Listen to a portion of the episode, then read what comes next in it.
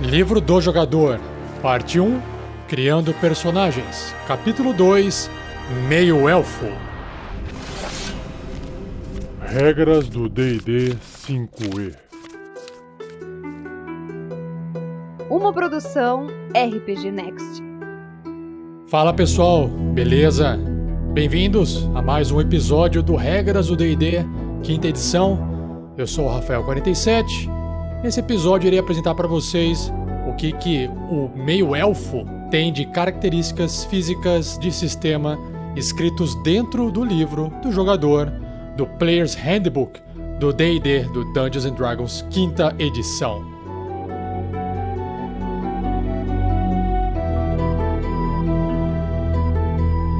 Seja você também um guerreiro ou uma guerreira do bem. Para saber mais, conheça nossas metas e recompensas na campanha do Padrim em www.padrim.com.br rpgnext.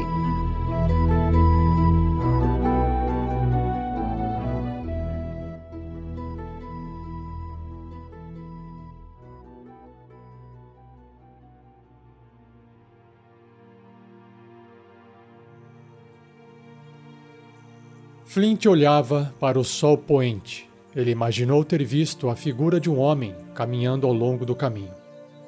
Erguendo-se, Flint recuou para a sombra de um alto pinheiro para ver melhor. As passadas do homem eram marcadas por uma graça natural, uma graça élfica, Flint diria. No entanto, o corpo do homem, espessura e musculatura de um humano, enquanto que a barba definitivamente era de natureza humana. Todos os anões podiam ver que a face do homem por baixo do capuz verde tinha uma pele bronzeada e uma barba marrom avermelhada. Um arco longo estava preso em um dos seus ombros e uma espada descansava no seu lado esquerdo. Ele estava vestido em couro macio, finamente tecido em intrincados desenhos amados pelos elfos. Mas nenhum elfo no mundo de Kryn poderia ter uma barba. Nenhum elfo, mas Tanis, disse Flint, hesitadamente à medida que o homem se aproximava. Eu mesmo, o recém-chegado de rosto barbudo, acompanhado por um largo sorriso. Ele abriu os braços e, antes que o anão pudesse pará-lo, envolveu Flint em um abraço que levantou-o do chão. O anão apertou forte seu velho amigo por um instante, depois, lembrando-se da sua compostura, se contorceu e se livrou do braço do meio-elfo. Dragões do Crepúsculo de Outono, de Margaret Wise e Trace Hickman.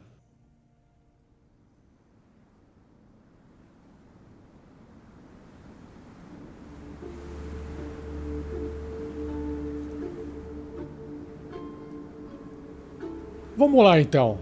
Na página 38 do livro do jogador, nós temos, primeiramente, mais uma das ilustrações bonitas desse livro, Dessa vez você tem um humanoide masculino em pé, com uma roupa bastante, podemos dizer assim, refinada. Parece vestir uma, uma batina, talvez, algo branco, com listras douradas e um manto vermelho por cima, segurando um cetro, um cajado na mão, e numa outra mão fazendo um sinal, uma posição com os dedos e tem uma magia em volta, assim, iluminando.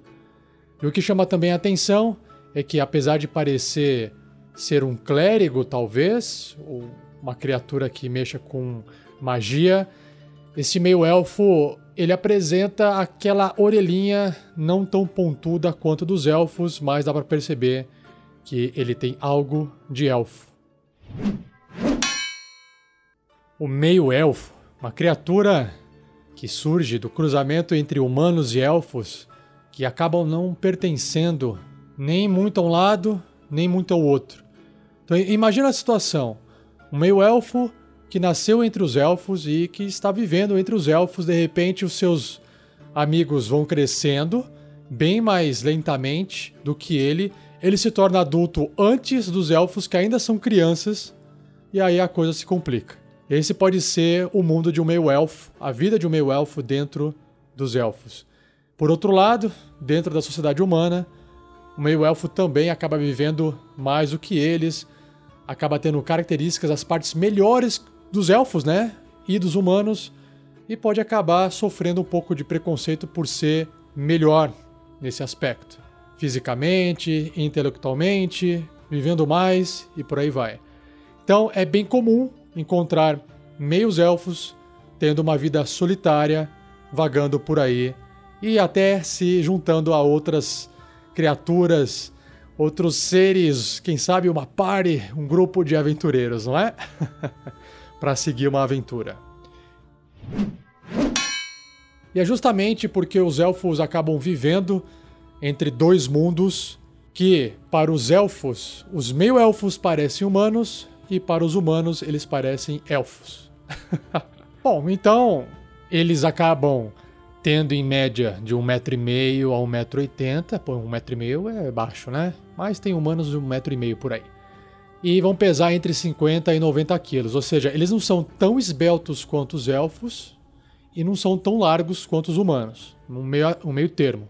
E os homens são um pouquinho mais altos e pesados do que as mulheres, e geralmente os homens possuem alguns pelos faciais e alguns deles costumam deixar crescer um pouco a barba para poder esconder a, a aparência élfica.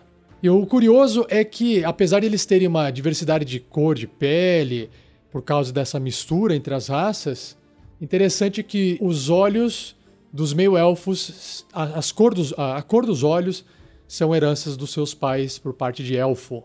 Por isso que o Vern Veron, do Tarrasque na Bota, lá na aventura Mina Perdida de Fandelver, que era um meio-elfo, sempre falava assim dos olhos de mamãe. Que ele tinha os olhos da mãe dele, que era uma elfa.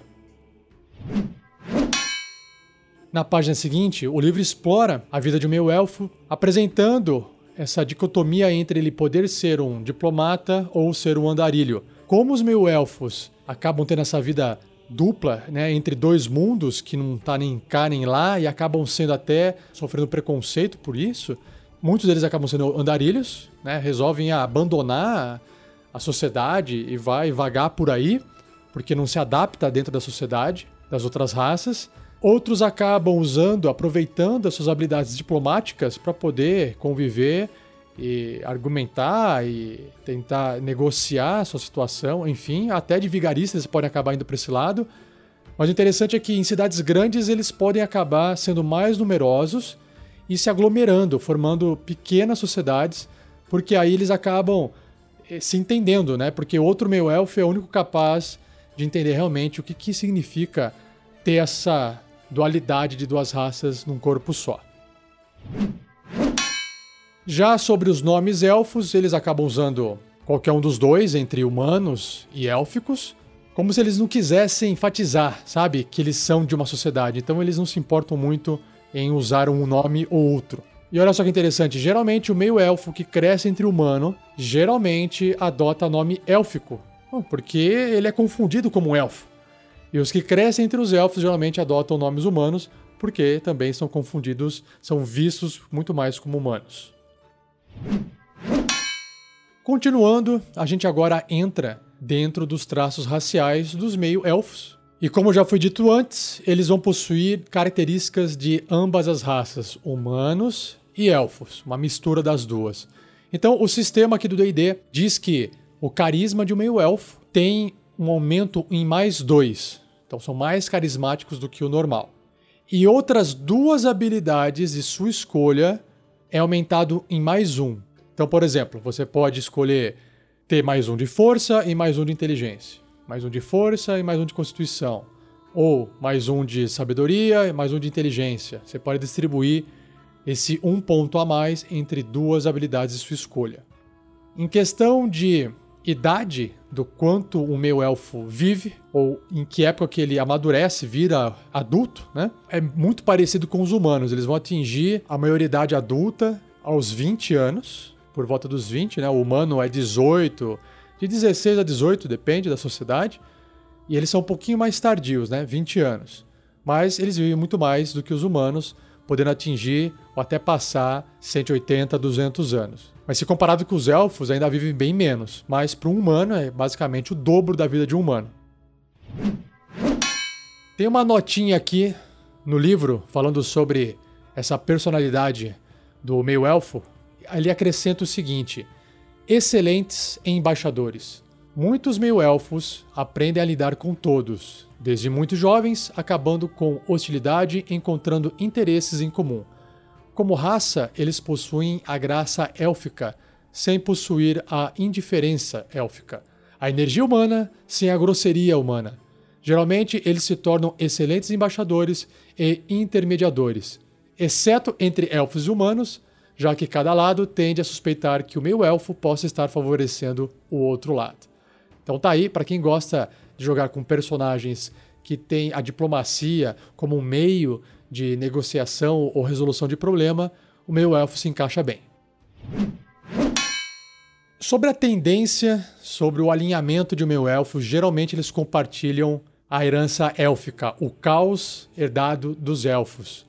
Então eles acabam valorizando muito mais a sua liberdade quanto a sua expressão criativa. Então eles vão rejeitar um pouco né, um líder que vai tentar criar muitas regras, porque como eles não se encaixam muito na sociedade, eles querem se expressar. Eles querem ser mais livres, porque eles já têm essa restrição social. Então eles acabam sendo mais caóticos do que o normal. Não, não do que o normal, mas mais caóticos de modo geral entre os meio-elfos. Lembrando que dentro do DD você pode ter é, raças de qualquer tendência ou alinhamento, porque ele pode ter tido uma educação quando criança, de seguir as regras, de ser leal, e ele acaba tendo uma tendência diferente da caótica, ou até diferente da, da boa, se ele for incentivado a cometer atos malignos, por exemplo. Claro que às vezes ele pode estar fazendo isso sem ele querer, mas aí é outra história. Então eles acabam se irritando com regras, ressentindo com exigências de outros e se provam incertos ou pelo menos imprevisíveis. Sobre o tamanho, eles têm aproximadamente a mesma altura dos humanos, já foi dito, 1,50m a 1,80m, e o seu tamanho é médio. Deslocamento é a base normal de movimento dele 9 metros, que são 30 pés ou 6 quadradinhos, se você estiver usando um grid. E olha só, visão no escuro. Essa é uma das melhores características que uma raça pode ter. Enxergar no escuro, né? Graças ao sangue élfico, ele também vai enxergar no escuro, na penumbra. Lembrando, né, que é até 18 metros de distância, que é mais ou menos 12 quadradinhos, só que tem que lembrar que é a cor preto e branco, né, tons de cinza. Talvez 50? mais um item ancestral feérico. O meu elfo tem vantagem em testes de resistência contra ser enfeitiçado e a mágica não pode colocar ele para dormir da mesma forma que o elfo.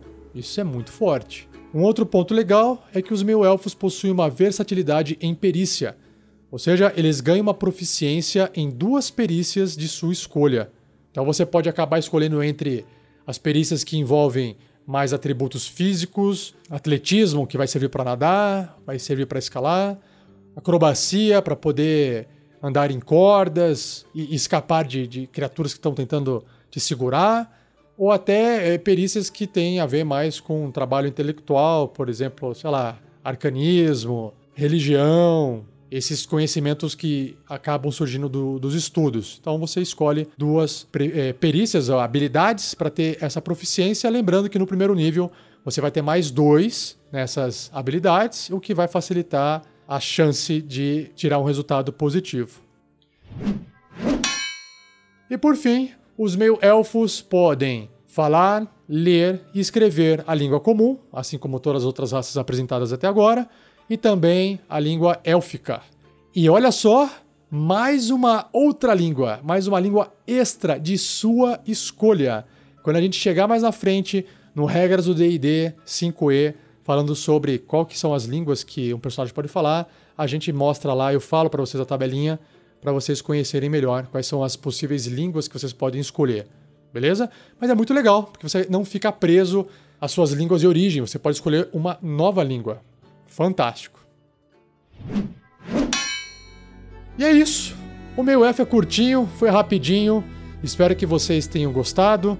Espero que este podcast incentive você a criar dessa vez mais personagens meio elfos. E comente, comente no post o que, que você achou, se ficou faltando alguma informação, escreva pra gente, troque uma ideia com outros ouvintes lá. E lembrando que se de repente eu cometi algum erro, assim como outros ouvintes me avisaram que eu havia cometido alguns erros em outros podcasts por desatenção, fui lá, troquei o áudio rapidinho, já fiz uma correçãozinha na gravação e já tá tudo certo.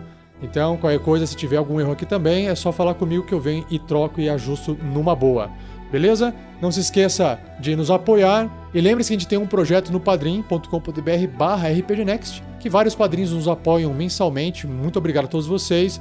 Se você quiser se tornar um, basta acessar o link que está no post para poder ver quais são as metas e recompensas que a gente apresenta. E se você tiver interessado em comprar esse livro pelo amazon.com.br, basta também clicar no link do post. Beleza? E no próximo episódio, irei apresentar para vocês o meio orc. Será que o meio orc vai ter essa dualidade entre dois mundos, assim como o meio elfo?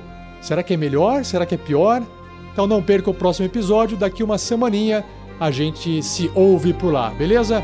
Um abraço pessoal e até mais. Tchau!